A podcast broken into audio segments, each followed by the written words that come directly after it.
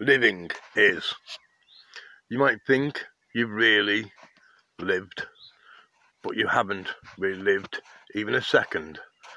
until you've eaten cereal from a saucepan, seen a bobby walking the beat and just ran, or spent at least a night on the street, been caught in the rain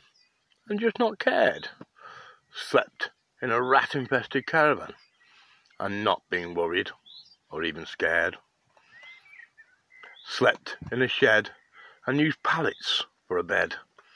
Have you drunk your coffee from a jar, lost your home and lived in your car, made a roll up from the nubs found on the street. We all live differently, so come on, how many of you have lived like me?